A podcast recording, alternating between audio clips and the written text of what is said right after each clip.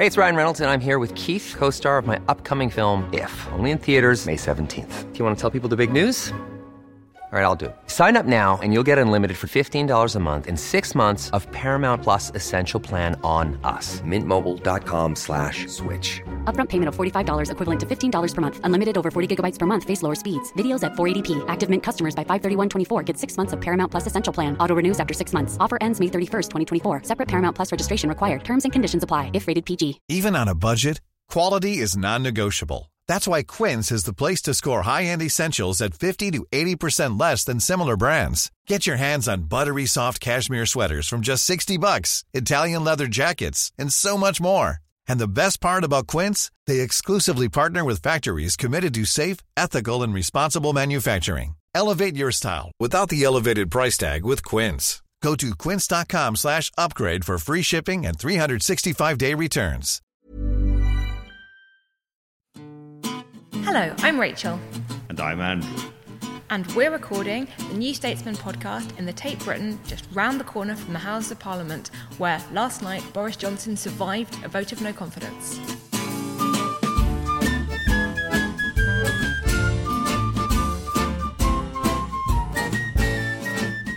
Well, it's the morning after the night before. I'm joined by Andrew Marr, the New Statesman's political editor, to go through what happened. Andrew, one hundred forty-eight votes against Boris Johnson, two hundred eleven for. Take us through the numbers. What does this mean? Well, the numbers could not be better for the opposition, for the Labour Party and the Lib Dems and the S N P, because they guarantee a long-running, continued, divisive split inside the Conservative Party. There's going to be more scrapes, more crises, day by day, week by week, and month by month. The opposition simply has to point a finger at the government at the moment and go, ha, ha, ha. Um, it is terrible, I think, for the country. Boris Johnson is leader of the Conservative Party and Prime Minister, but he does not really have any longer an effective parliamentary majority for most of what he wants to do. There are now two groups in the Conservative Party, and we can see from the numbers how big they are. There's one group which you could call almost the Brexit Boris Party, which are the placeholders, the ministers, all those who feel, even as backbenchers, that they owe the reason that they're in, in Westminster is because of him. And there are a few ideologues, a few Brexiters, and they are the two hundred eleven. And then there's the other party, which is inchoate and disorganised, but consists of all the people who, for one reason or another, perhaps because he sacked them, perhaps because they don't like Brexit, perhaps because they're outraged by the way he has run Downing Street, cannot stand him, the opposition group. Now, neither of those parties, of course, have a majority of seats in the House of Commons. In fact, the biggest single bloc that is coherent in the House of Commons is now the Labour Party. And this means that Boris Johnson doesn't leave power, but he carries on, unable really to govern effectively in a single decisive direction. Most of what he wants to do, he will not find a majority for in the House of Commons, or he will retreat to policies which are so timid, so small-scale, that they don't answer the, the problems facing the country, but can get through the House of Commons. So it seems to me that in this really difficult situation we're in, uh, where we're facing these huge economic problems, huge cost-of-living crisis, the, the war is going on abroad, and so on, we do not have a government that is capable of taking us where we need to go. Let's talk a bit about how we got to this point. It's been widely said that, as you said, it's very disorganised from the rebels, very uncoordinated. We mentioned on the, the podcast earlier in the week that if there had been a coordinated attempt to get rid of Boris Johnson, it probably wouldn't have been now. It would have been after the two by-elections coming up mm. on the twenty-third of June. Absolutely right. When the, the Tories are on track to, to lose both of those. It also seems, though, that because it was so disorganised, it took Team Boris by surprise a little bit. Do you think that's right? Yeah, absolutely, that's right. What we saw, first of all, was a completely ineffective whipping and reaching out organisation from Downing Street over the weekend and into Monday morning. Lots of wavering Conservatives simply weren't called by anybody. They weren't given any offers. They weren't bullied. They weren't bribed. They weren't persuaded. Nothing happened at all. Weird. On the other side, I'm told there were ten different leadership campaigns ready to go. So absolutely no organisation. When the government talks about the rebels as they, there is no they. There is certainly no central command and control spine, if you like, amongst the Conservatives. So it's a bit like seems to be a bit like two rival, completely incompetent amateur football teams colliding by accident on an inappropriate pitch with a rugby ball. It was just totally random, really, what happened. It was the, the randomness of politics comes up again and again. We always think there's plots, we always think there's organisations, and we overthink that sometimes. This was an unplanned and, not, not unprovoked, but an unplanned collision, really in many ways caused by the happenstance of the Jubilee as well, because Conservative M Ps were back in their constituencies at street parties and all the rest of it, and they were meeting very angry Conservative constituents uh, again and again and again for quite a long period of time. They came back. The Jubilee was all about, you know, the virtues of reticence and duty and self-abnegation and the diversity and tolerance and fundamental cheerfulness of an undivided country, not the messages that helped Boris Johnson at this particular time. And, of course, he was booed at St Paul's and then again at the evening uh, concert. So I think the Jubilee was part of this. The chaos of the rebellion against him is part of the story, and the rather flaccid, ineffectual response from Downing Street is part of the story. None of this is exactly organised or coherent. Let's talk about the numbers a little bit. one hundred forty-eight Tory M Ps voting against the Prime Minister. Downing Street were briefing earlier on in the day that they thought they could keep it under one hundred, so clearly yeah. way, way higher than they thought. We had uh, Harry Lambert on the podcast um, earlier this week saying that he was going to put it somewhere between one hundred twenty and one hundred forty. It was actually higher than that. It's a higher proportion of Tory M Ps turning against Boris Johnson than voted against Theresa May in her own uh, vote of no confidence. Uh, obviously, she, she won that and went on to resign six months later. When Thatcher had hers, she resigned forty-eight hours later. And yet Boris Johnson has said this is a renewed mandate for his leadership, and uh, he's going to fight on. Another way to put this, Rachel, would be that no Conservative leader in modern times has gone through a leadership challenge by Tory M Ps and survived for long. If the M Ps don't get them, the electorate do.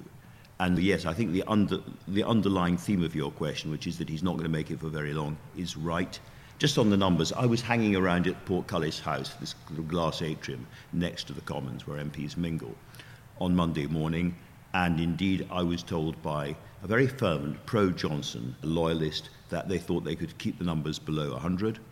And I was told by one of the many organisers of rebel groups that he believed it would be between one hundred fifteen and one hundred forty-five if they did really well. Well, they did better than that. So actually the rebellion was stronger, uh, more dangerous for Johnson than anyone expected, and yet he's saying draw a line under it. He can't draw a line under it because, first of all, there's the Privileges Committee coming, trying to distinguish whether he lied to Parliament or not, and if he did, it's very hard to stay on if they find against him. Then there's the two by-elections, Wakefield and Tiverton, that you mentioned. You should never be sure about by-elections. The Conservatives might hold them, but my instinct is that they won't. And above all, there's Tory M Ps looking at the polling, looking at the reaction from their own constituencies. All the polling companies that I've talked to are clear that Boris Johnson is no longer trusted by the British people and that the voters as a whole want him gone. OK, put that to one side. Say, well, that's that's Labour Party people, that's Lib Dems, that's Scottish nationalists. Put that to one side. Look just at Tory voters. A majority of Tory voters at the moment are moving against Johnson in a big way. Conservative Home, which has a big panel of paid-up Conservative members, not voters, but members, fifty-six percent of those thought that Tory M Ps should get rid of Boris Johnson this week. So wherever you look, uh, whether it's the, the numbers like that, whether it's the, the boos outside St Paul's from a royalist, patriotic, middle-class crowd, again, as I say, repeated at the, at the concert afterwards, wherever you look, the numbers are menacing for Johnson. And at some point, Conservative M Ps are going to look in the mirror and say, if we stick with this guy, I am going to lose my seat, I'm going to lose my career. And when that moment comes, Conservative M Ps will find a way, whatever the rules say, they will find a way to ditch him. Well, the rules as they currently are say that he can't he's be challenged again for another year, he's safe. We know that the rules can be changed, and actually it was the threat of changing the rules that prompted Theresa May to resign mm. six months after she, she won her vote. There are obviously things that Downing Street can do to try and shore up support. Lots of talk of a, a reshuffle at the moment about rewarding M Ps who were loyal and who backed Johnson and maybe getting rid of some of the ones who were wavering, particularly talk of getting some of the twenty nineteen intake in. Do you think any of that's viable? And, and if it is, how do you reward M Ps by, by giving them jobs without just annoying others? Annoying others. I think, to be honest, them. The whole idea of a reshuffle is a huge so what. If he was really going to reward the key loyalists over the last few days, you'd have a cabinet consisting of two people, Nadine Dorries and Jacob Rees-Mogg, and that would be that. Also, as you say, every time you promote somebody, you demote somebody else, and you create another dissident, somebody else who thinks, oh, well, that's my career over, I might as well be tr- a troublemaker now. So no, I don't think that's going to help. Roots that would allow Johnson to be removed now are relatively few. In theory, there could be a vote of no confidence on the floor of the House of Commons. The Liberal Democrats have already put down yeah, such a motion. Ed Davey is pushing for that. Exactly. Completely nuts in political strategy. Tories will rally behind Boris Johnson. The most outspoken rebels will hold their noses and vote in favour of Boris Johnson in a vote of confidence, because that's how parties operate when they're put under the spotlight in public. So that's not going to get rid of him.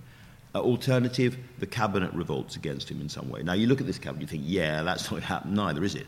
But there may well be people inside the cabinet who, with a continuing slide in the polls and the Conservative Party looking at a really bad, shredding defeat coming next, say this, the game is up. And at that point, the system is that the chief whip, Heaton Harris, goes into Johnson and says, terribly sorry, Prime Minister, you have lost the confidence of key members of your cabinet. It's over. Is that the uh, the, the brandy and the revolver that, option? Well, as, as has been quite often and rightly said, Boris would drink the brandy and use the revolver to shoot the chief whip.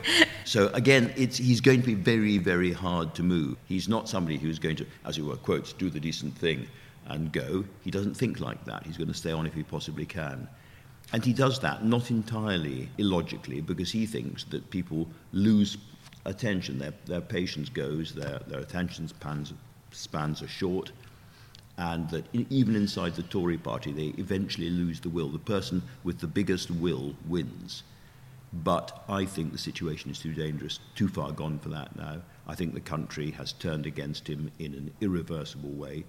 And for the time being, that means turning against the Conservative Party. Historically, the Tories have always been really good at suddenly changing leader when it seemed unlikely and impossible. Neil Kinnock thought that he was going to win big against Margaret Thatcher towards the end. And then suddenly they'd switched to John Major and everything changed. Then with Theresa May, again, the opposition were thinking, this is our moment. Jeremy Corbyn's Labour Party was going to sweep to power. And they got rid of her very brutally and quickly and put in Boris Johnson. Uh, when the Conservatives need to change leader, they are very agile, brutal and fast-moving. And yet they're, they're not at this point, and there is a sense that Boris Johnson has already, throughout his career, survived many scandals and many moments where another politician in the same position would have resigned or would have felt the pressure to resign. He seems immune to that pressure. We're pretty certain that whatever the Privileges Committee comes up with and, and decides, the chance of him resigning if he is not forced to do so uh, are well, he's highly re- unlikely. He's rewritten the ministerial code exactly, already yeah. to, to give himself a let out, hence David Cameron's famous description of him as the greased piglet. I think we should talk a little bit about his qualities, because the way we've been talking suggests there is absolutely, it's ab- totally mad and illogical that he is still there. And as I say, looking at the numbers, I tend to take that view a bit myself. But he is still the most effective and charismatic campaigner in the country, certainly for the Conservatives. And he is somebody who can still go into a room, or could until very recently, and cheer up and win round lots of people who don't like him and who are against him.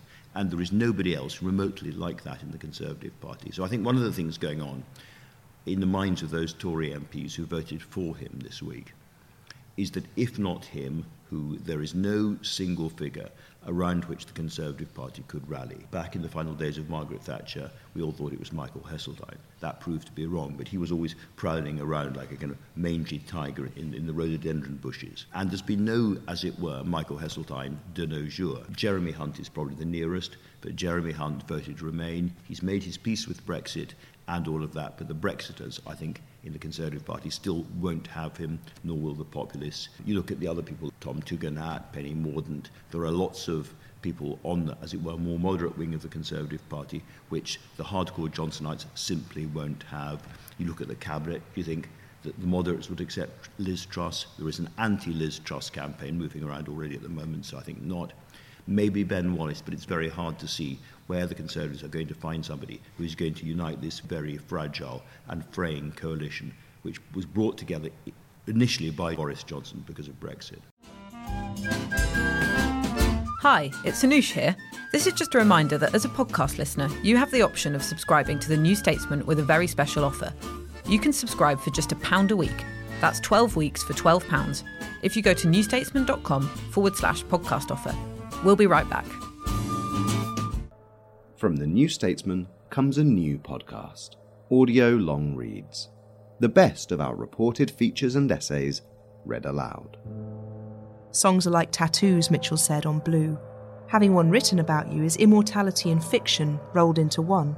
Featuring writing from our authors, including Kate Mossman on Joni Mitchell's former muse and lover, Jeremy Cliff on his journey through France before this year's presidential election, and Sophie McBain on the refugee crisis.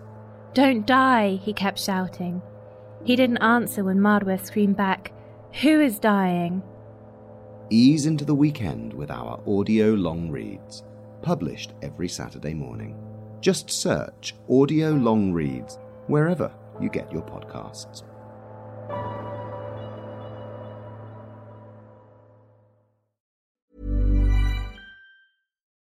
Millions of people have lost weight with personalized plans from Noom, like Evan, who can't stand salads and still lost fifty pounds. Salads generally for most people are the easy button, right? For me, that wasn't an option. I never really was a salad guy. That's just not who I am. But Noom worked for me. Get your personalized plan today at Noom dot com. Real Noom user compensated to provide their story. In four weeks, the typical Noom user can expect to lose one to two pounds per week. Individual results may vary.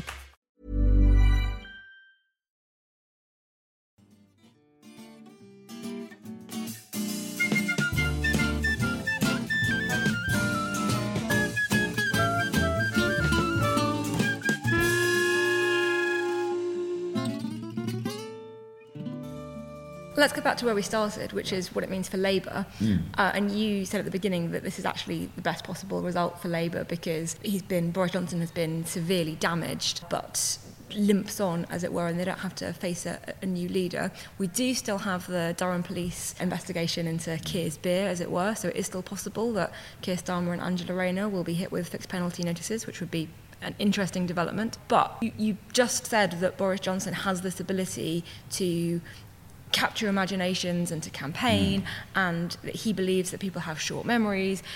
Do you think it's it's feasible that he could limp on to the next election, and actually by the time of the next election, maybe people have, will have forgotten about all of this, and uh, Labour could be facing a, an opponent that is more of a threat to them than they realise at the moment? The pollsters say that's completely implausible, but in fact in life anything is possible. It's all about probabilities and likelihoods. I think there's a big danger for Labour, and indeed for the country in all of this, which is that Labour doesn't feel any pressure to build a really radical, coherent and popular alternative agenda.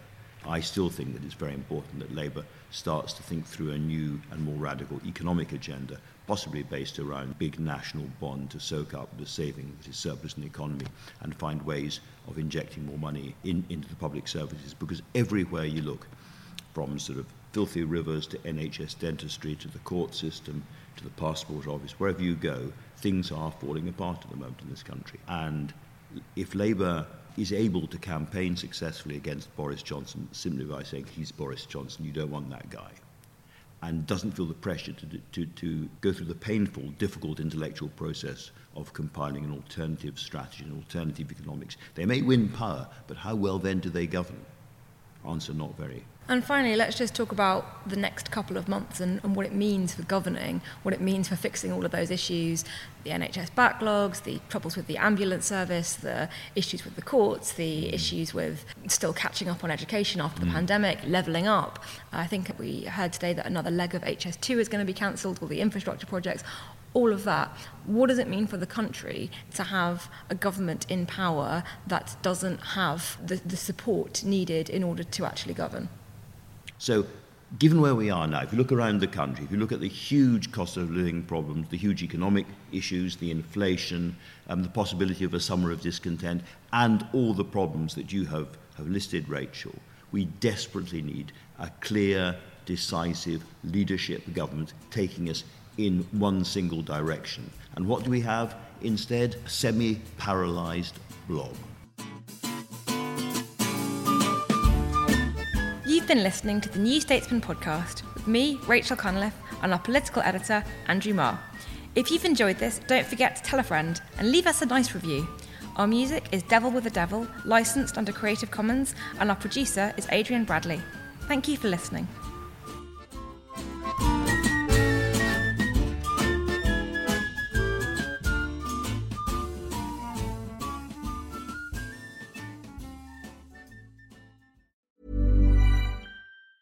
Hey, it's Danny Pellegrino from Everything Iconic.